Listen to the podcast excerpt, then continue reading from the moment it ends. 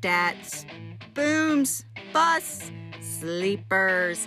Listen to Adam and Vincent with Fantasy Pandemic on Monday and Thursday evenings via Anchor, Spotify, and Apple Podcasts. Be sure to follow them on Twitter at Fantasy Pandemic, at Fantasy Cajun, and at FF Little Finger. Welcome to another edition of the Fantasy Pandemic Podcast. I am your host, the Fantasy Cajun himself, Adam Bryce, along with my co host, Mr. FF Littlefinger himself, Vincent Argrave. Uh, tonight, we're going to discuss some rookie rankings in redraft and dynasty formats. Uh, we're going to kick it off with quarterbacks, but first, Vincent, what do you feel? How do you feel about Andy Dalton getting cut by Cincinnati and getting signed by Dallas for a, a nice, sizable contract for a backup?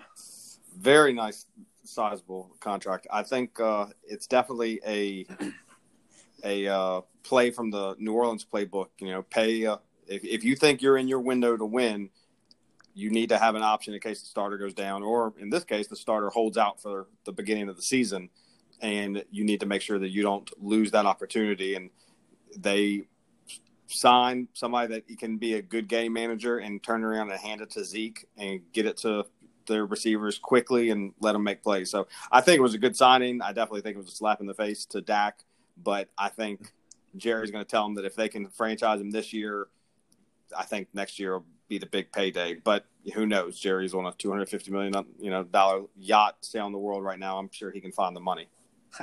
That's what I was going to ask you. I was going to ask is that's more of a, a slap in the face to to Dak, or is this uh, where they're still going to you know pay Dak, but th- this is really just more strictly an insurance policy? I, I kind of think you're right. I think it's more of a slap in the face to Dak. Yeah, I just it's it's he Jerry. I think last year with Zeke holding out, and Jerry put his foot in his mouth, and then put all the public opinion to support Zeke, even though Pollard looked really really good, and then probably come to find out if Jerry would have played hardball they would not be in such a financial strait right now. And Pollard could have got them through a few weeks, and Dak and the offense could have kept them going, and Zeke would have lost leverage, similar to Melvin Gordon this past year. you know, so I think this is that insurance policy in case you know Dak and Zeke, you know, are talking. He's like, "Do what I did, hold out," and now they're it, the Cowboy. If Jerry just doesn't have to say anything, and they just try to keep it professional and business. And if Dak holds out, they have a competent quarterback to function um, throughout the you know off season and into the beginning of the year if it goes that far. And that'll be interesting if something like that does happen. I will definitely be interested to see if uh, Dak does decide to hold out. That will definitely create some drama in Big D. But uh, moving on to Andy Dalton's replacement, and that's in Cincinnati. That's Joe Burrow you know, when I sat here and thought about these rankings and I went through them and I kind of started questioning myself, you know, where would I put Joe Burrow in a redraft ranking versus where I know where I would put him in Dynasty. In Dynasty, obviously, he's the number one quarterback to me, uh, the one the, the, number one rookie quarterback uh, in Dynasty at this point for rookies. But and for a redraft league, it's kind of hard to think because – uh, you know, you got to really think is is Burrow going to step in and be able to produce from on a fantasy level uh, in a week in week out? And I think he may go through some struggles at Cincinnati. You know, you, you got a new. Uh, you got some new receivers there. You know, Joe Burrow is going to be the new kid in town. He's going to be learning a different offense, and you've got you've got some definitely you got some talent around there. But I just wonder where Joe Burrow really slides in. I've actually slid him in right around 16 kind of behind Daniel Jones and in front of Aaron Rodgers and Philip Rivers and Teddy Bridgewater. Um, I think it's a little aggressive, but I think when the season ends and when Joe Burrow finally gets clicking with some of those receivers on offense, when Joe Mix can run the ball and you know they've really beefed up that offensive line. I think Joe Burrow could have a more later end of the year impact for fantasy purposes versus say the six first six to eight games of the season because I think he could struggle a little bit, you know, getting his groove. But I think once Burrow gets in that groove, he could be someone you're starting in your fantasy playoffs. No, and I, I think the ranking is bold. I think your ranking reflects the season like cumulative of all the scoring. Mm-hmm. And I don't necessarily draft that way because I usually go in with one quarterback. So I would expect your rationale to work in maybe where he ends up ranking wise. But depending on how low that beginning of the season is, and again, right now, you know, they're saying the season's going to start on time, but is there going to be compacted and really cut out practice time? Like, is he going to get those reps that Daniel Jones got last year? So I don't see putting him ahead. I, I, think there is some upside, and I think on the back end of the year, he absolutely could be one of those guys. But you know, rookie quarterbacks come in, they fluctuate a whole lot. Uh, you know, the best advice, the, the the only request he got from Peyton, you know, and told him that be he'd be okay if he broke his rookie record of most interceptions. So it's uh, it, the sky is not always bright for rookies, especially the beginning of the year. So I probably will not own Burrow in a redraft. I guess depending on how deep the benches are. If you're in a deeper bench league and you know you can know who you play with. If, if you everybody in your league drafts two quarterbacks and all of a sudden, you know, you're holding, you know, you're looking there and you're like, I have Ben Roethlisberger and nobody else. Like Roethlisberger may be a good pair off with Joe Burrow, and you probably don't have to pay for either of them. So, you know, I think that it's it's it's definitely some upside. I think it's probably later in the season, and even with what mobility he has, he's not going to have that floor that Kyler gave you last year. So I'm a little more hesitant. I have him at 21 for that upside, and is some reflection of the latter, uh, the, as, as far as the late season push that he could have. You know, I have him ahead, but I have him ahead of low upside people like Cousins and Rivers and Minshew. You know, and stuff like that. So I do have him ahead of that group, but again, I do everything at tier. So I have him in two in that same. You know, they're below twenty for me. If I'm going to roll the dice on a young quarterback, it's going to be Daniel Jones or Drew Lock, people that have experience in the league that are in their offense that aren't going to a new culture, city, everything. Um, so it's uh, it's definitely bold. We'll give you that, but I'm I'm not feeling good at all about rolling Week One out there with a Bengals quarterback or a Dolphins quarterback because they're still similar to the team they were the year before. Yeah, I, I totally get it, and I'm not I'm not advocating for anyone to go out and draft Joe Burrow, you know, in the tenth round and start him game one. This is more of an overall season ranking for me, but uh, to me, Joe Burrow is probably, you know, in a hometown draft, he'll probably get drafted in the 13th, 14th round. But in, in, in a in an expert draft, Joe Burrow probably doesn't really get drafted in a redraft league unless you said it, you know, unless there were, you know, uh, a deep deep bench league or a two quarterback league of, the, of that some of that format. But you know, the next guy we have on our list is Tua, and obviously, I think it's kind of goes for the same thing for Tua here. Um, you know, he's got Fitzpatrick playing in him, who I would expect to start uh, at least six to eight games, in my opinion. And you know, one thing about Fitzpatrick is he's going to put up numbers. It may not be the best numbers, and it may have some interceptions coupled in there, but he's going to put up numbers where he may give Tua some time to sit back in that offense, you know, even if he doesn't get, you know, practice and OTAs in and rookie mini camps in. Tua is going to have the ability that Joe Burrow is not. Tua is going to be able to sit behind a veteran quarterback who is smart as fuck. I'll give you that with Ryan Fitzpatrick, and he can learn a little bit. He can sit down and mature a little bit and watch the game from the sidelines and let his mind evolve and see how fast it is up close. You know, compared to you know playing in college football with Alabama and the SEC. But you know, as a re as a redraft, you know, I, I don't even think Tua is even he's not even worth someone you're going to take. Um, obviously, in dynasty, he's definitely the second quarterback on the board for me.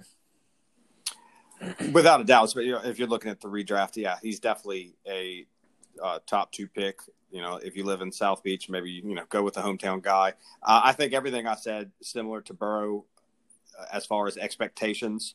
Uh, I think that you know if you you look at these guys, you know, week nine and later, and that's you know week eight, week nine, depending on where the byes are. There's probably you know I don't the schedule hasn't been released yet, but you know if Cincinnati has a week five bye, or if the Dolphins definitely have like a week six bye, it's going to be that week seven is when you look to pounce on Tua, for example, and maybe you could, don't have to draft him and you can wait till you know week five to get him. So I think that there is similar. There's going to be a very similar course, I think, this year from the, that point going forward. I think Joe has the upside because of the talent around him. You know, Mixon is better than Howard and Breida, and you know the, his receivers as high as I am as DeVante Parker. I'm probably in a vacuum if AJ Green is healthy and playing. AJ Green is still better, and then he has so much better pieces um, in the receiving corps around him. I mean, they got you know Preston Williams is going to be able to help, and Gesicki's good, but you know, to have um, to Boyd, Ross, and Auden Tate, along with AJ Green and Mixon and you know everybody else they put in there. It's just the upside is going to be significant. Yeah, I, I absolutely agree with that. Um, you know, uh, we're gonna have to we're gonna be running through these quarterbacks quickly because we're already moving on to Justin Herbert here. And look, I'll I'll be flat out honest with you. I don't think Justin has any any redraft appeal at all. I'm not. He's not even big on my dynasty list. Um, he's not someone I don't I think is going to be very successful with the Chargers. So I'm not advocating for you to draft him in a redraft. Um, if you really, you know, feel like this is your guy and you want to go out and draft him and you want to plant your flag and draft Justin Herbert in Dynasty, by all means, go right ahead. You know, do what makes you feel best. It's your fantasy team. Go out and draft Justin Herbert. But me personally, that's not someone who I'm going out and draft. It's not someone who I would target. And I would just let someone else take that landmine. Yeah, he's Dynasty. He'll be a first round pick, uh, regardless of format. You know, obviously super flex. He has more, much more value, but start. There are only so many starting quarterbacks, and you know you're going to lose the older guys, and you're going to have to make those plans. So if you've been in a dynasty for a while and you're looking at Drew Brees and Brady and Stafford and Rivers, and you know they've been your guys, or that's been your one of them's been your number two in a super flex, and you got to look to replace those guys. And that's a good situation to be in to where you could take Herbert this year, and if he pans out, and hopefully you were, hopefully you have Brees, you've been successful in the league, you've been winning, you have a late first round pick, you take Herbert because it doesn't hurt you in the upside there. Because if you get a starter in the league, that's going to pay dividends. You know, people that did that, you know, the last couple years with uh, the New York quarterbacks, whether it's Daniel Jones or Sam your Darnold. boy Sam Darnold, now they're about to really start paying. You know, they're going to start paying dividends. It might not have won you any games the past couple years, but you know, if you had those guys and there's been turnover, you had Andy Dalton or whatever. So there, there's going to be upside, you know, dynasty appeal, redraft. He is the same as everything I just said about the other two guys, but just lesser because, you know, I think that a veteran quarterback, I, I think a quarterback with a different skill set could come in and perform with San Diego. I think Joe or Tua would have been a fit that could have even if, if, if Tua would have ended up in San Diego, I think him and Joe would be neck and neck as far as redraft and even dynasty appeal. But I don't think Herbert's skill set offers an upside, and we haven't been believers the whole time. So I'm not going to all of a sudden change my tune now. Yeah, I, I definitely uh, agree with you there. Just, uh, just about everything you said with Justin Herbert. I tell you what, though, when I'm, I'm sitting here swinging over, looking at running backs, and uh, to me, this is kind of where some of the fun begins when you talk about redraft rankings and dynasty rankings, and you start looking at some of these running backs.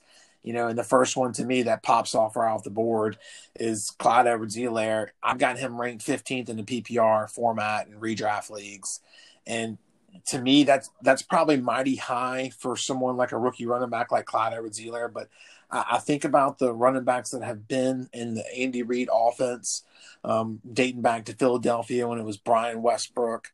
You know, it was LeSean McCoy, it was Jamaal Charles. To me, Edwards-Helaire kind of fits that mold of uh, a, a, Brian Westbrook or you know a LeSean McCoy. He's real shifty. He's you know small, physical, and he can. He's a great receiver out of the backfield, and he just fits this offense to a T. You know, I, I, I see big high upside for him. I know Damien Williams is still on this team.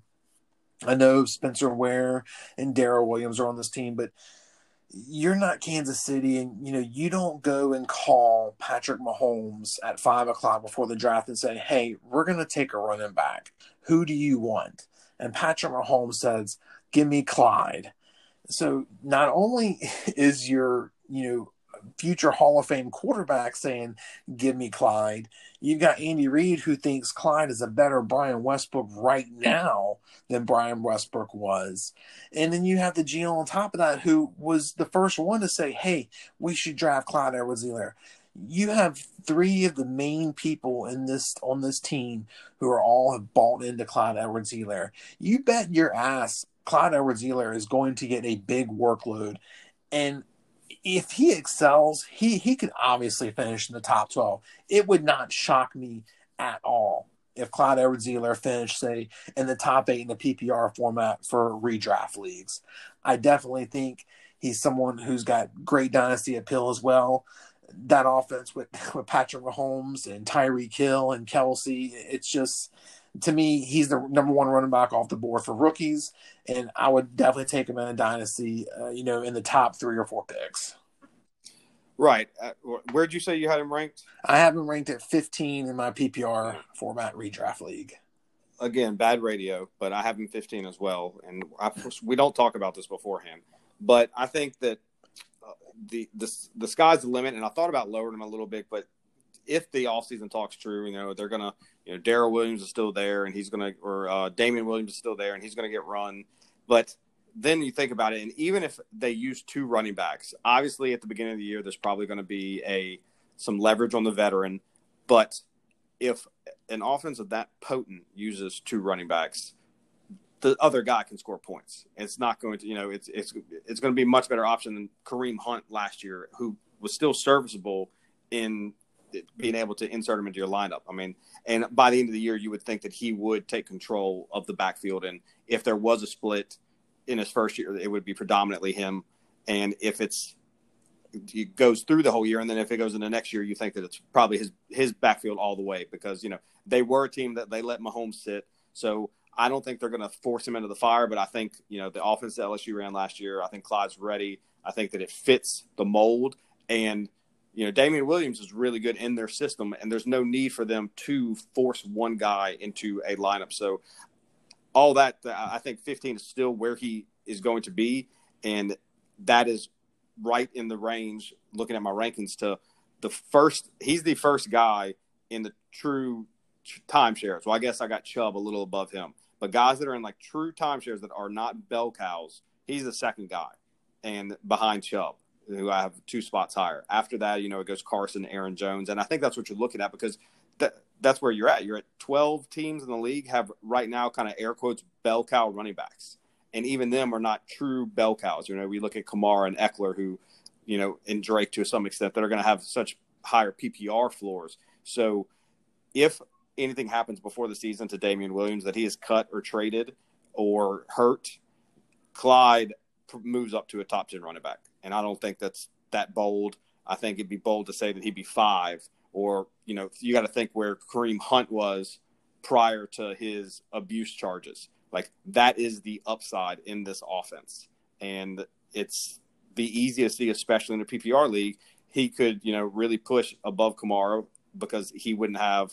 You know, I think the Saints are going to spell Kamara. So I mean, he should be able to push um, Dalvin Cook because of the catch up side that he should have, and you know, the, the touchdown equality that he sees with all the souped up guys. You know, McCaffrey, Elliott, and Barkley. You know that they're getting the ball to goal line. You know they're getting touchdowns. Well, if Clyde gets that in even some of it because of how many you expect Kansas City to score, it's absolutely um, a value. Yeah, it, it will be interesting to see because I, have got high hopes for that offense, and I've got high hopes for Clyde, Clyde Edwards-Helaire. Now, the next guy on this on our list, and bold bold take, Adam. High hopes for the Kansas City offense. Bold take. High hopes for Clyde Edwards-Helaire, I should say. I've got high hope for him. I, I, really, I really do. I, I think he could definitely finish top ten in PPR. It wouldn't surprise me one bit. Now, the next guy we have on the list, who we both have rated as our second uh, rookie running back in redraft mm-hmm. formats, but you've got him a little bit higher than I do, and that's Ke'Shawn Vaughn going to Tampa. Uh, he's definitely a running back who's you know got talent. He can certainly catch. He can pass block, and he's got a whole lot of talent. You know, coming out of Vanderbilt, he he did very well against some SEC defenses. And to me, he slides into a, a really perfect I think it's more of a, a fit and more of an opportunity for Ke'Shawn Vaughn versus say maybe some like someone like Talent. Because to me, if someone say like a Jonathan Taylor or a Cam Akers follows in, into this this uh, setting at Tampa Bay, I think they're sitting where Ke'Shawn Vaughn is. So I think it's more to me for Ke'Shawn Vaughn, it's more about the opportunity that he's going to be presented um, with playing with Tom Brady and playing with Gronkowski and Mike Evans and Chris Godwin. You know, someone's going to be, you know, a James White, you know, extraordinaire in that offense. And to me, Ke'Shawn Vaughn is a better version of James White. Not only can he catch the ball at the backfield, but I think he's got great skills running the football. And to me, Ronald Jones is, is not someone I think is going to be a, a major factor. I think you'll see some run for him, maybe inside the inside the twenties. But inside, outside the twenties and between the twenties, but from twenty to twenty, I think Ke'Shawn Vaughn will be that running back who's on the field for two and three downs, and you'll see Ronald Jones in there spelling him. But for a majority, I think Ke'Shawn Vaughn's got some really good PPR value. I've got him at twenty four, right at the tail end RB two. I mean, you got him at eighteen, so I mean, we're we're right there, we're pretty close. But you know, why do you have him a little higher than say someone like a Mark Ingram or a Le'Veon Bell? Well, I think it comes down. Well, first to compare him to the other rookies, it's who do you have to beat to get a spot? You know, I, I think everything you said about Clyde being handpicked for it, he does have to beat out a very capable running back in that offense. But we're going to find out is it Damien Williams or is the offense because every running back performs. So obviously, it's probably going to lean to the offense because I don't think anybody's accusing Damien Williams of being some great talent. But you know, when you compare Vaughn to the other rookies, who do they have to beat out? Freaking nobody. Like you got Rojo, and honestly, the the person that's going to steal probably the most touches is uh, Calais, who's going to be their PPR guy. You know, but he only weighs 175 pounds. So can he pass block? You know, is he going to be? He might be like the the real real James White, but not even into pick up pass protection. You know, Vaughn's a big. We talked about uh, on the post draft and the running back review. You know, he's a big pass blocker, which is what Arians cares about. You know, Ronald Jones was supposed to take over the backfield, missed the pass protection in the first quarter, and never went back in the game. So you have to be able to pass block, and I think it comes down to opportunity. So at that point, you know, I you know ahead of Ingram, Ingram was a great example of if that upside happens. But I think you know I'm high on Dobbins, but to the point where I think he could vulture some from Ingram, but Ingram's going to get a lot more walk this year. But I think that Vaughn could have all of the opportunity, you know, you know, and in the NFL where nobody, you know, other than Christian McCaffrey, nobody plays every play. So, you know, I think, you know, Singletary took a little bit of bump with Moss and just still, and I thought about it with Singletary, he has Josh Allen right there. You know, Ingram has Lamar Jackson and now Dobbins in there as well. So they're in very similar situations. And then, you know, Le'Veon's kind of floating in there as well, where he has all the opportunity, but not a whole lot of touchdown upside and you know a murderous coach who hates him already. So he's like dodging bullets from a bunch of different ways. It's just it, Vaughn's a fit, not because I at all think he is the best talent. You know, he's he, he's not one of my top four in you know maybe even top six as far as dynasty goes. But this year, there's no reason he's going to have every opportunity to succeed. So, and we're going to find out if he is capable of doing it. And you know, I have him below Aaron Jones, and that may be wrong you know, but Aaron Jones has shown if given the opportunity, he can perform. So a lot of things, you know, I, uh, short mini camps this year and short off season is to, people are to be throwing darts a lot uh, more in the dark than anybody's been used to. Yeah, I, I, agree with that. It's it's going to be interesting, especially if you know there's no OTAs, rookie mini camps. You know, I think that that could spell some really bad news for a lot of these rookies uh, especially when we get when we get to the receivers and you want to talk about redraft rankings and, and rookie receiver. It, it's it's going to be brutal compared to uh, you know some of the other talent, but. Uh, well, look, and that's a, that's a good point. Like talking about like rookie minicamps and even the stuff that like people don't even consider the little bit of extra stuff they get just to get them NFL ready and mentally ready. You know, Vaughn only has to beat out a second year guy. You know, all these other guys have to get. You know, for the most part, you know, the, the people that you know, I'm we would probably piss off a lot of people on Twitter if we, you know, for where I have Jonathan Taylor and DeAndre Swift and Dobbins ranked, it's they are not going to have that rookie minicamp, and they have to beat out incumbent running backs who are good if healthy, and that's you know, and that's and the reason they're there is because they can't stay healthy. But going into the season, I think that those guys are going to get a lot more run as opposed to Ronald Jones, who took forever to figure out to begin with, if and all he did. So I think that that goes into it. Just you know, it's not only who you have to beat, but who you have to beat, and they have the upper hand on you for understanding what's going on in the offense. Yeah, totally. And you know, even when we, we look at this these next two running backs, we've kind of have them. Uh, you know, you have Cam Akers at 22, and I've got him at 29 for redraft. Uh, you know, Cam Akers is, is another one of those running backs who's you know coming in. He had a lot of hype out of Florida State. Comes in, you know, to the Rams, and he steps into a situation where there's been a couple running backs who have been on this team for a little while, like Malcolm Brown, uh, Darrell Henderson's, you know, that second year player who, you know, really when given the opportunity last year didn't really step up. So now you know, I think this is more of an indictment on Darrell Henderson and him not really playing that well last year. So they go out, they cut Gurley, let him go to Atlanta. They sign and draft Cam Akers, and now you bring Cam Akers in here. You know, it's just like what you talked about. You know, with the no rookies, mini camps, and no OTAs, and none of these things are really prepare you to be an NFL player uh, it's really going to be difficult for a lot of these guys to really have a head up.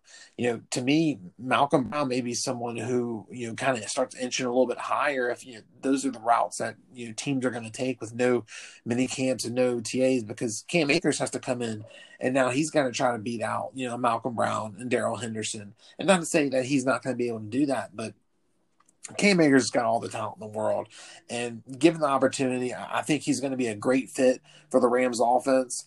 Um, I'm not the biggest believer in Jared Goff, but that's another story. But Cam Akers, to me, can do it all. He can catch the ball at the backfield, he can run, he can pass block, and he's really someone I think is ultimately going to be a great fit for the Rams offense. But you know, this year, you know, I've got him, you know, mid ranked as RB RB three, right around twenty nine. You've got him as twenty two, so you're a little bit bullish on on him. I mean, talk about some of that. Yeah, I, I think it's a circumstance that I do think that he is a physical freak, and I think that they've realized similar to last year, like Darwin Thompson and you know some of the other rookies that you know did not pan out how they would like Ronald Jones. That if Akers getting drafted is realizing that the future is not there, and I think you know, when Gurley got hurt, you know, everybody wanted Darrell Henderson to get this run. Well, Malcolm Brown was 60, 70% of the, you know, touches. So Henderson wasn't ready or wasn't right and had the opportunity and they've seen it and then they chose to draft a number one type running back. Like this isn't just a PPR guy. This is a first and second down back with a full skill set of athleticism that if he can do the pass blocking and improve a little receiving, he can do the entire thing and be a a, a Gurley replacement in that sense. But I think he'll probably start a little slower, similar to how we talked about the quarterbacks at the beginning of the year, because I do think they'll trust Malcolm Brown and maybe trust him at the goal line, unless Akers shows in what time they have in camp that opportunity of not fumbling, you know, at all. So, you know, because that's where the guys go with the veterans, you know, the Frank Gore, Vulture, and freaking touchdowns in Buffalo. You know, they give it to the guy that they trust the most. So I think that it's they do not have a, a game breaker. It's it's like Atlanta last year, just the backups. Like some of these guys are really, really good football players, but there's a reason that you know there's only 32 starting running backs because some of these guys just aren't good enough to do that. So it's more of an indictment again the people he's around. Um, I don't. I, I, I was on Taylor and Swift going into the draft, and I think in Dynasty I still am. But I think this year Akers is going to has a clear path to succeed because yeah, he has two obstacles in the way, but it's like two, you know, pebbles. You know, Malcolm Brown is a career backup, and Henderson looks like there's an opportunity that he may just be a bust. Yeah, you're you're totally right about that. Now, I'll say this: the other guy we're going to talk about right now is Jonathan Taylor in Indianapolis. I think he's fallen into a great opportunity. To me, if you ask me right now who the RB one in Indianapolis is, I would say Jonathan Taylor. I never was a Mack believer. Um, he never really impressed me. He seemed to always be injured, and to me, he just struggled, you know, with you know consistency and injuries, and, and maybe part of it was the Indianapolis offense and the quarterback swings with you know Brissett and Luck and whoever else, and now it's going to be Rivers this year. Um, you know, maybe that's some of it, but I just don't think Mack was a good running back. And now you step in, uh, you get Jonathan Taylor out of Wisconsin, who was perhaps one of the best running backs in college football last year. And one can argue he was the number one running back on the board for NFL draft purposes this year. And to me, he falls in a pretty good opportunity. He's going to have you know one of the best offensive lines in football running in front of him. He's going to have a veteran quarterback. He's going to have some veteran receivers. To me, he's fallen in a good opportunity where if this offense can get going and Rivers can play, you know, like three years ago, Philip Rivers, where he looked a little bit more consistent and you know actually showed some you know kind of moxie and some leadership you know, if he can do that, to me, Jonathan Taylor presents a lot of upside for you know someone I've got ranked at 28. I mean, you got him ranked at 26, so we're pretty close there. But to me, it, it wouldn't shock me at all if Jonathan Taylor finished into and say a top 24 PPR ranking at the end of the season. And I certainly think in the long run, you know, Jonathan Taylor still has there's still some quarterback issues, obviously in Indianapolis. Philip Rivers is not the answer long term. I don't think Jacoby Brissett is the answer long term. So there are some question marks there with that Indianapolis offense. But Jacob Eason, baby. Jacob yeah, Eason. Jacob Eason. He's Jacob Eason has a chance to learn behind Philip Rivers, but to me, that that's like throwing a dart at a dart board, board blindfolded. You just don't know what you're going to get out of that kid. And I'm not someone. I'm not someone who really believes that Jacob Eason is going to be the answer in Indianapolis. Yeah, I Jonathan Taylor's one that I may be wrong on, and he's one that I think could have a big jump up as it goes, seeing how things uh, work out uh, with Mack and how they go into the season. I I think they know what they have in Mack. I think it's going to be the veterans getting a shot, and I think he has to show something in camp because of all these running backs. Taylor has the worst fumbling problem, and just how we talked about Acre, you know, who's getting the goal line touches. Mack is going to get the goal line touches until Taylor proves otherwise, and until Taylor fumbles once near the goal line. So that's not going to work for a team with you know Super Bowl aspirations because the defense is going to be good. The players are in there. They paid the veteran to come in, you know, a la Peyton Manning type situation, and they think they got a shot. So I, if you cough it up, I think you can lose it in a hurry. You know, and you know I think Frank Reich, maybe to a fault, um, because of the circumstances he's been around, he's used a lot of running backs, uh, mostly because they're always banged up. But it's it's one of those things because you know, kind of with him, I think Taylor and Swift are very similar situations because they have very bruising, athletic running backs in front of them that get hurt quite often, and I think those co- coaches maybe they would love to have a three down back and give it to them all the time, but you almost feel like they kind of want to shy away from that now. Some of those situations, there's like those ebbs and flows and swings, and I don't know if they're going to want to throw the rookie to the fire. And Taylor's had a lot of carries under his belt already, so Mack's on the final year of his deal, they can run him to death and have a future with Taylor. So I think that all the circumstances are going to lead to a few less touches for Taylor, where they may go to Mack throughout the season, but especially out the gate. Really, uh, that surprises me. I'm just, I don't think I'm just not a Mack believer, and I just think Taylor is his talent alone will just. I think the cream rises to the crop to the to the top in this occasion, and I really think Jonathan Taylor is going to be. Uh, probably to me, he's going to be touching the ball 20 plus times uh, after week five, week six. Oh. Well, if he if he's getting that, then he needs to go up past. He needs to go up there by Vaughn. Then I mean, he needs to be top yeah. 20. If he's going to be getting those touches, then he absolutely with that offensive line um, and what that offense could do. I think that uh, he he needs to move up. I just uh, I, I want to see it. Uh, you know, I think it's a great I think it's a great dynasty landing spot this year I, I'm I'm interested to see how the Colts kind of reform with all their new pieces. Yeah, it's it's definitely going to be interesting to see um, this next running back who uh, you know we kind of differ on a little bit, and that's DeAndre Swift. I've got him at 41, and you've got him at 30. I, I guess I'm a little bit more believing in, in Kerryon Johnson. The talent's still there, and I'm not saying that DeAndre Swift uh, doesn't have a whole lot of talent because he does, and he's more than a capable back. But I kind of worry about this offense and you know where it's going because I feel like you know for a while Detroit has struggled to run the football. You know whether it was with you know X Y Z running back over the past 15 years. Uh, I don't think Detroit has had a thousand yard rusher since Barry Sanders, and to me that's extremely troubling. You know because Kerryon hasn't done it. Um, you know, I'm not sure if DeAndre Swift is, is going to be someone who can. I think he's certainly got the talent, but I, I worry about this offensive line. I worry about Matt Stafford's health, and I worry about the consistency that this offense can maybe try to produce with DeAndre Swift and Kerryon Johnson. I do believe in Kerryon Johnson. I still think he's a capable running back, and I kind of think it's going to be more of a one-two punch rather than Swift. You like you know like some of these other guys like Vaughn and Clyde Edwards-Helaire and Taylor coming into situations. To me, DeAndre Swift walks into a situation where he's going to have to beat out on Johnson to to be that type of one A running back, and I'm just not sure with OTAs mini camps, rookie camps, and all that crap, you know, not not happening. I'm just not sure if he's going to have that time to do that. Uh, which is why I've got him ranked at 41.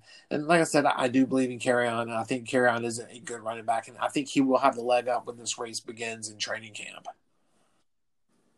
Well, I think the reason I have him below Taylor is I too believe more in Kerryon than Mack. Uh, you know, I think he's a he's a better talent, um, and they have more invested in him. And but I think Swift walks into a better situation than Taylor so they almost kind of level out, and I, that's why I have him so close to rank because I think Swift can immediately be the third down running back. So now you have catch upside, where I think, given that opportunity, his ability to make plays and with the carries, and at some point Kerryon getting hurt, you know, he is going to have that potential.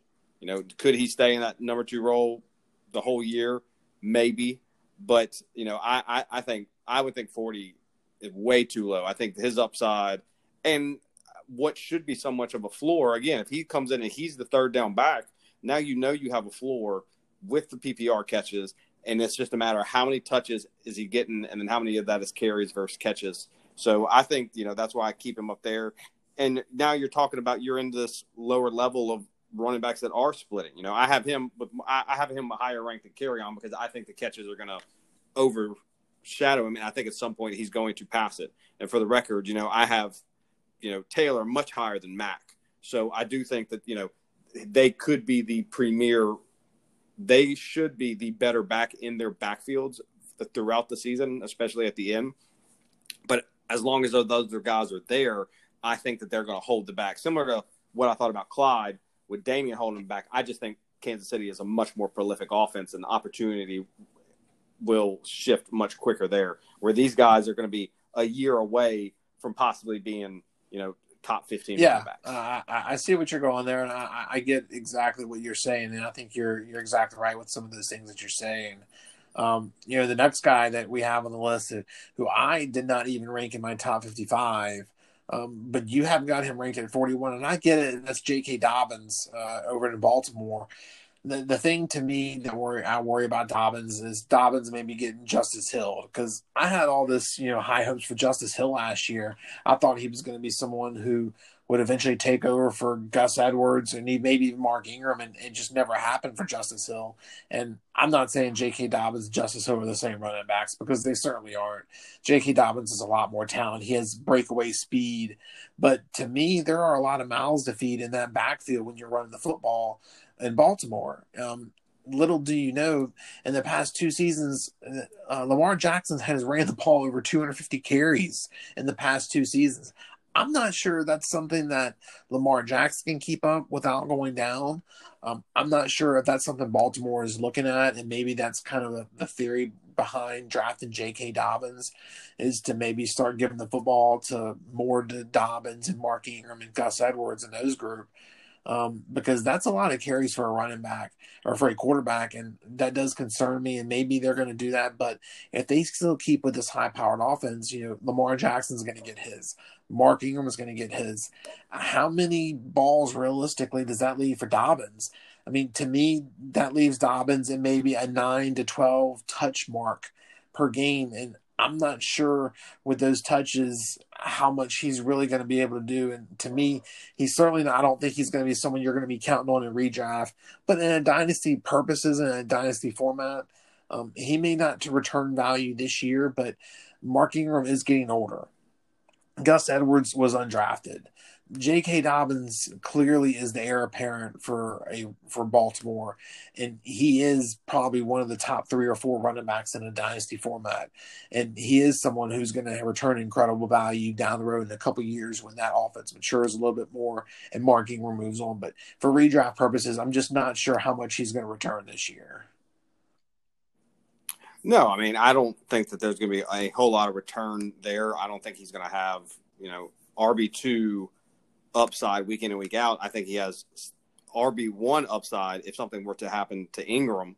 So I think that in and of itself, I mean, he's I have him ranked 41 at this point. We're all just you know grabbing at straws and hoping to find something. I don't I don't think if you get in this range, you're looking for obviously a running back that you're like, oh, I could get by with him as a starter or flex.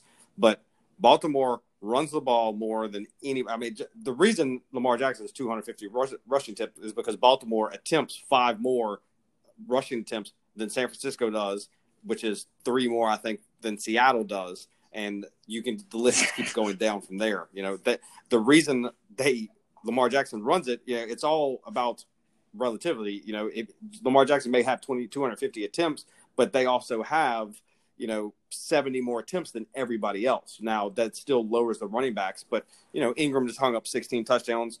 I think Ingram is the the going to have every opportunity this year.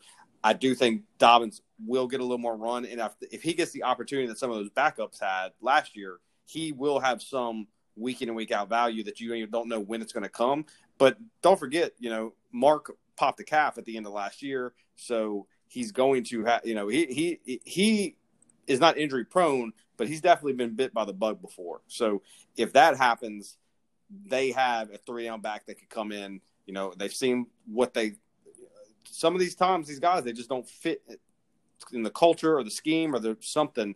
And you know, Hill was a popular backup. Gus was always been serviceable, but Gus Edwards is you know similar to you know Malcolm Brown. They they are good NFL running backs in the sense that like they are humans that are capable of doing it, but not in the sense that they're going to win you fantasy. You know, they may help guys win games because maybe they're the weakest link on the offense, but those aren't guys that you want to draft. You know, opportunity is a whole lot of everything, but it's all about relative to who you're comparing them against. So I just think Dobbins with opportunity is an absolute just gangbuster. Um, even though Lamar Jackson obviously vulture stuff a la Josh Allen and you know all the other runners. Yeah, totally, and, and totally, I could definitely see that if Mark Ingram went down. You're right. Gus Edwards is, is just a dude. Uh, J.K. Dobbins to me would become that three down back, and he would have that top twelve PPR potential. So I could totally see something like that. You know, and and to me, yeah, and then to me, every other running back after Dobbins is a true um, handcuff. You know, I think you may get some week in and week out opportunity with Josh Kelley, but for the rest of these guys, like I, I you know, you draft them in the hopes that the guy, the starter goes down. And Dobbins kind of starts that trend, but you know, I think that's where the shift is from you know Swift to these other guys is you know the week in week out versus the value of opportunity if if we're to change. Yeah, and I was gonna say something similar. You know, after Dobbins, it's really kind of a crapshoot with where you have these running backs, you know, ranked. It's more of a less a lottery ticket in hopes that. Hey, you know, this isn't going to be someone you count on week in and week out in the redraft. But if say someone goes down like a Mike, uh, like a Devin Singletary or an Aaron Jones, well then instant instantly right there, Zach Moss and AJ Dillon would would pop up the boards, you know, into the top twenty four or top thirty. But as of you know redraft leagues, you know these aren't some guys you're going to be counting on week in and week out. Right, and I think you know week in and week out, Josh Kelley has the most value out of all those guys because I think he will be almost guaranteed more touches than maybe Dillon. You know, I've heard you know I heard the GM talk in Buffalo that uh they looked at uh Moss similar to Gore, and so if he's getting the goal line touches, the big guy now it may be a lot of Josh Allen, but you might be able to some of these guys you may be able to bank on vulturing touchdowns and you know if especially when you see what the carries are going to be. So that's why I think Singletary is going to be very similar to what he was, and then I think that you know some of these other guys, it's you know if one if the guy in front of them goes down, they're probably going to get the first. They'll get the most opportunity to have big upsides. They may not get the immediate crack out at, it like Henderson and Malcolm Brown last year, but they may be the ones that for the long haul, depending on the energy you want to uh, injury you want to run. Yeah, and you know you talk about touchdown vulture, and I think Aaron Jones has a lot of a lot of issues with touchdown vulturing with AJ Dillon. Uh, over there in Green Bay. I think that's certainly somebody who could do some serious touchdown vulturing uh, when they get inside the five. I mean, AJ Dillon, AJ Dillon is a big, big man. I mean, you're talking about someone who's 6'1", 245 and runs a four five three. So I could definitely see someone like him you know, getting some vulture, you know, touchdowns. He's probably someone you'd more want to own in like a half point PPR or even a standard league. You know, someone who's you're going to count on for more like touchdowns than uh, numbers and receipt and and receptions.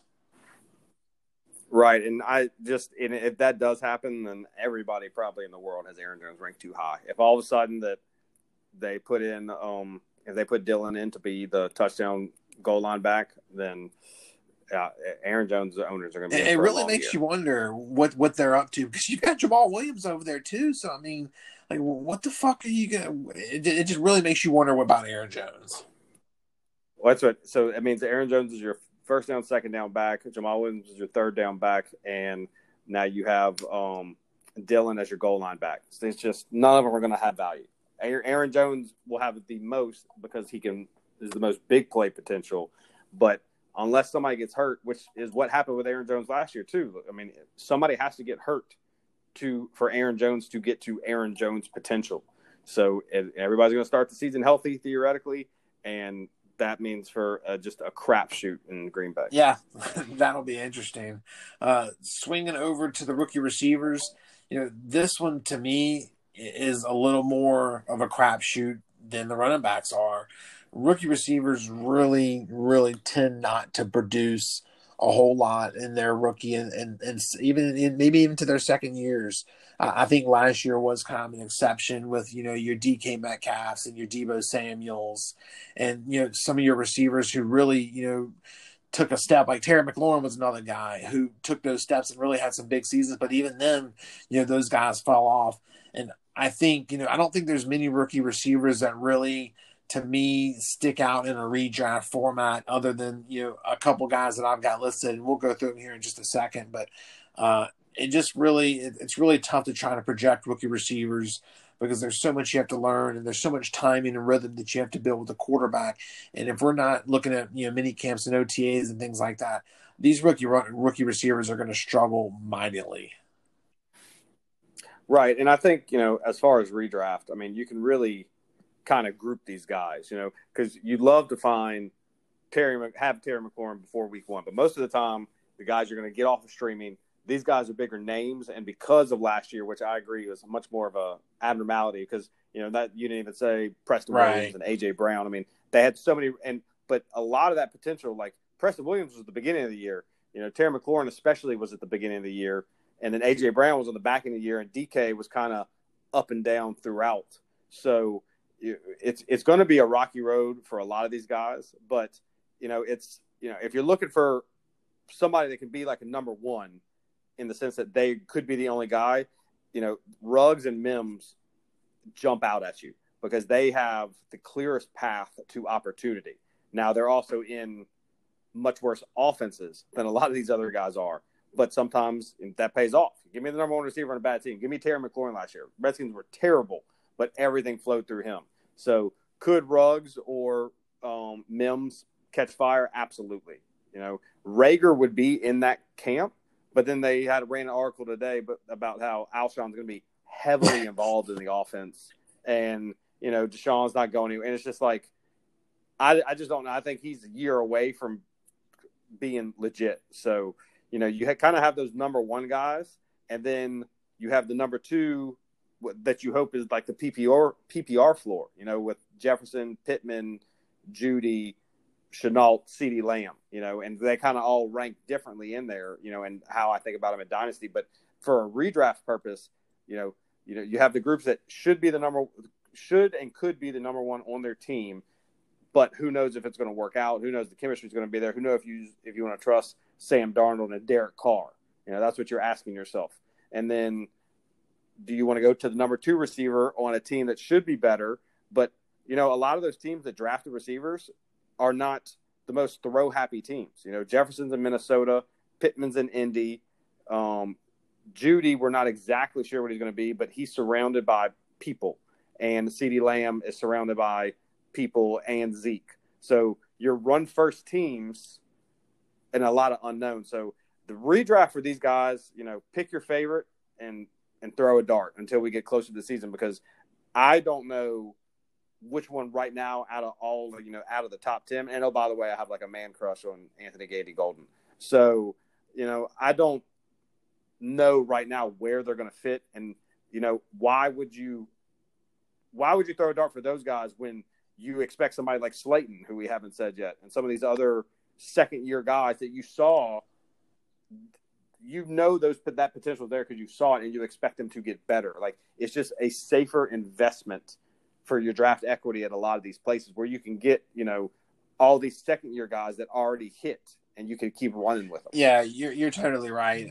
It is throwing the dart uh, at a draft uh, at a board. You know, when you're looking at some of these rookie receivers, you're just kind of hoping and praying that you know some of these guys land in the right spot. And, you know, and I'm thinking just like right what you just said about Jalen Reagor and Alshon Jeffery and DeSean Jackson being involved that really just makes Reagor's value just plummet down the draft board. But you know, when you flip it over, you know, and look at dynasty potential and look at some of these guys, you know, a lot of these guys have some high end potential, like Jerry Jeudy. Uh, I think Michael Pittman Jr. is could be the sleeper of this rookie class, and I love the the where he landed uh, for Indianapolis because I think if Indianapolis can find a quarterback past Philip Rivers, I think Pittman Jr. has enough talent to be, you know, one of the next really good receivers in Indy. Um, he's someone I kind of have a little man crush on, and I, I like I said, I really liked where he landed uh, with that offense in Indy. I just hope that Frank Reich and company can find a quarterback to get them, uh, get him where he needs to be because he certainly has talent, and obviously CeeDee Lamb. You know, when when if if uh, Amari Cooper ends up leaving in a year or two, you know, after the guaranteed money gets paid out. Uh, CeeDee Lamb obviously would vault to the top of the one of the tops of the wide receiver boards, uh, you know, in all formats, including Dynasty. So he is someone that you have to really look hard at in Dynasty, you know, along with some of these other receivers like Ruggs, Higgins, and Mims uh, and Aiyuk, and you know the names keep going and going. For just for redraft purposes, though, you're you're just it's really hit or miss. There's guys here that you're just not going to be counting on uh, on a week in and a week out basis. Yeah, absolutely. I, Lamb to me is the biggest difference between a redraft versus a dynasty. I don't see myself owning Lamb in any redraft team. I mean, he could be a last round flyer type of guy. Not that I don't think that he could like if you have to start three wide receivers and you have a flex, could he be your flex? Possibly, but that's just a lot of mouths to feed.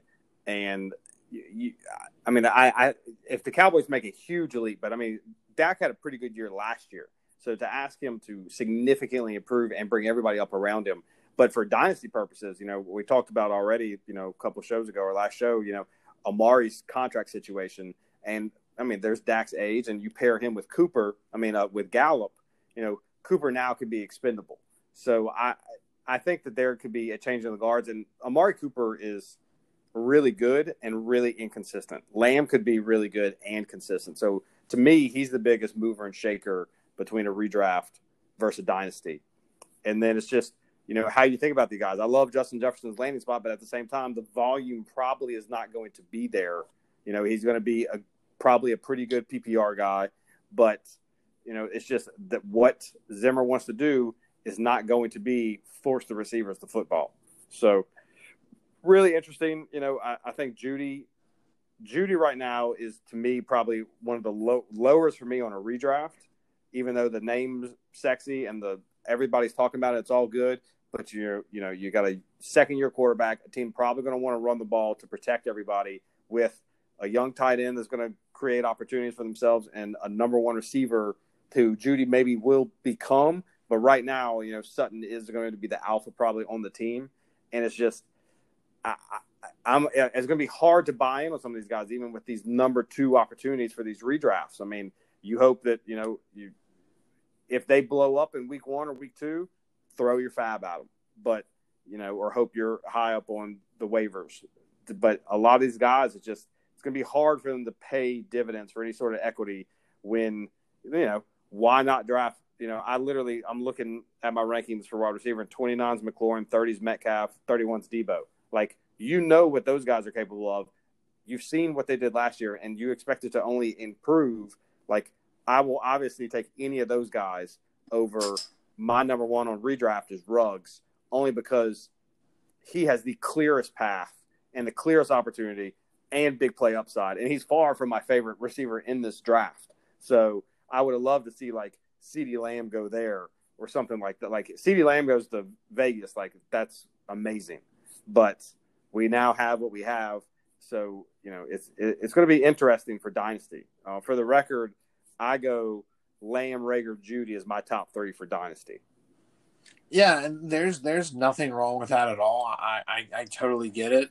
Um, I actually go Jeudy Jefferson Lamb in that sense um, for dynasty, and but I have Pittman, you know, right behind right behind Lamb at four, and who I think who I said I was high on. So, uh, right, you know, like I have and I have I have Pittman at four and Jefferson at five, and it's similar. Like I think it's just Jefferson is in the lowest throw volume out of these top five guys, and that's where he fits. That's why he's right there in that five spot. Like, and I think all five of these guys could be you know prolific in the league if you know everything you know settles out right because I do think you know if some of these skeletons and old people last in Philadelphia another year, Reagor will be primed to make a big jump next year or probably that third year breakout, you know, the traditional third year breakout. You know, he has that opportunity and now you have a quality backup with with Jalen Hurts going there for if Wentz were to go down you now know at least what that's going to be and that future of those two guys. So, and they're going to see a lot of reps together too. So it's a, uh, you know, it, it's definitely some the significant. These guys, receivers dynasty values are much on, the, on some rookie redrafts are going to be much higher. I know we're going to talk about rookie redraft and um, do a draft show here coming up. So it definitely changes perspective when even even when you compare them to the running backs. Yeah, to me, it's it's night and day when you talk about you know rookie receivers and a redraft, ranking them and ranking them in dynasty formats. It's just night and day because it just these days it usually takes receivers a couple years to really blossom and break out. Um, you're not you don't get these receivers all the time. You know, just coming in their rookie seasons and just having monster numbers. It just doesn't work like that for receivers versus running backs, where you know they're given the opportunity to put the ball in their hands because they are running back, and you know you hit holes and you bounce on the outside and you run your little flat routes and banana routes, and you know you are able to get opportunities. So when you look at rookie running backs in redraft formats compared to dynasty, they are kind of comparable because they do have similar values versus the receivers who you know really fall off in a rookie in a redraft league compared to a dynasty. Right, somebody that I may be way too low on right now for redraft, just maybe because it just wasn't sexy enough where I had him ranked going into it. But Shenault going to Jacksonville, he could have immediate, um, like he might be startable, you know, wide receiver three or flex, you know, if you have that, you know, three receivers and a flex option. Like Shenault should see a volume opposite of DJ Chark, and Jacksonville is going to be battling defense. Um, right now, who knows if they're going to have Fournette? Uh, you know, speaking of risers, you know, the Armstead's going to shoot up, but you know, they're talking about bringing Freeman in there. They're literally just like anybody that wasn't named, they're just like dumping out of Jacksonville. It's it's it's crazy to think how good they were a couple years ago to this shit show now. But Shenault could be a guy that um, has, you know, week one volume play that you know it just because he's not the sexy name on the good team. You know, you don't have Terry McLaurin showed you don't have to be on a good team to score points. You know, Preston Williams. So that's somebody just to keep in the back of your mind for some redraft purposes because realistically, you know, I, I you can you can make a case for Shenault being the number two redraft receiver off the board because of the opportunity that he's going into and the amount that Minshew's probably going to have to throw, especially if they get rid of Fournette. Like think of all the touches that Fournette got and all the catches. You know, they brought Chris Thompson in. They're talking about possibly bringing Devonta Freeman in. Like, you know, you're bringing in a fucking ragtag bunch of misfit toys, and you're going to have him and Chark on the outside, probably feasting off of it. You know, so Jacksonville could have if if if if uh, if Minshew is capable, you know, those two guys are going to have you know some high volume upside. So just a name to keep. And honestly, I go all the way down to 12 to my receivers in Dynasty that I'm okay with. You know, like I think that, you know, the back end of mine is uh, Gandy Golden, uh, at San Francisco, Claypool at Pittsburgh, and then Higgins in Cincinnati. You know, I think Higgins may have the longest to wait out of this group. That's why I have him ranked lower. But AJ Green's situation could settle that pretty quick, or if they move on from some of these other bodies in there, if there's a clearer path, Higgins could move up immediately. When we talked about the rapport he had with uh, um, Joe already, so I think that he has really, really good dynasty appeal. But he's somebody that you're going to probably you might have to he might have to ride the pine on your team for a year, maybe two.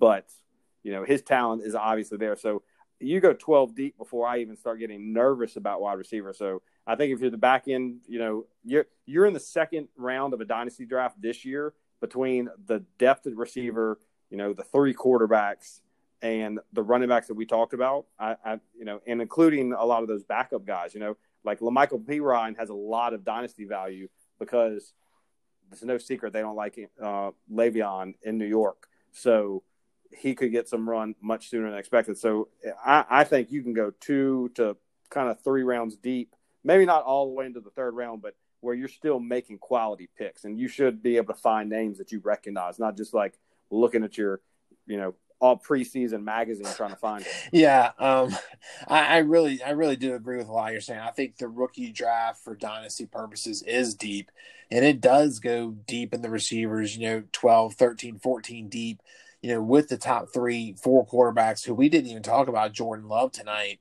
Um, but you look at those quarterbacks, you know, because Aaron Rodgers to me, me's time is starting to tick in Green Bay. So Jordan Love may be playing sooner rather than later as well. So you look at these quarterbacks and you look at these running backs and receivers, and really, if you've got you know a few picks that you're kind of sitting in, sitting pretty in the middle second round, maybe even early third round, I think you're going to acquire some good potential talent that could really uh, take you places in your dynasty formats uh, for years to come. Right, and I, I, I, in our dynasty, I own the two eleven and the two twelve, and I've kind of looked at packaging and move up, and I almost don't even care because I know that there's I, I might not get to pick who I want, but who I end up with, and I let the draft come to me. I'm not worried about. So it's uh, you know, I think we go 24. You know, kind of top tier deep. And I think how things are going to fall. And I think, you know, depending on how some people feel about these, like you said, like Love or, you know, Eason, like love him or hate him, you know, we're not, you know, we're not Herbert or Eason necessarily believers, but obviously somebody believed in them and they're both in very good situations. So they're going to warrant a significant rookie redraft value based off of opportunity you know, and then depending on how, you know, in, in the dynasty league, for example, I own Wentz. Does Hurts matter to me? You know, because maybe I want that backup with, you know, opportunity. I'm not one for hand, handcuffing a quarterback, but, you know, if you own Josh Allen, do you draft Jake Fromm late? So everybody's going to find, you're going to find value in a lot of different places. And that's, you know, if you're the Le'Veon or owner, like I think it is pertinent for you to reach for La'Mical Perine, you know, type of situation when you're looking at dynasty because that makes just an easy transition. Yeah. You made you know plenty of points for for dynasty novices out there, you know, who are looking, you know, intro into dynasty leagues. You know, that really makes a lot of sense on some of the things that you say. And so there will be value in those third and fourth rounds. So don't, you know, just stare at your magazine or your notebook and just look like, you know, look at like a deer in the headlights, like you don't know any of these names on the board. You listen to us, you listen to the Fantasy Pandemic, you'll hear about some of these names and you'll have a general idea when you're drafting third and fourth round who you need to take. Absolutely. Good deal. Share, tell your friends. Good deal. Well, guys, that's all the time we have for tonight. Uh, I thank you guys again for uh, listening to us. You can give us a follow on Twitter at Fantasy Pandemic. Uh, you can follow me at Fantasy Cajun, and you can follow Vincent at FF Littlefinger. Otherwise, we will be back with you guys later on this week. Uh, hope you enjoy the podcast and have a good night. Good night, everybody. Remember, knowledge is power.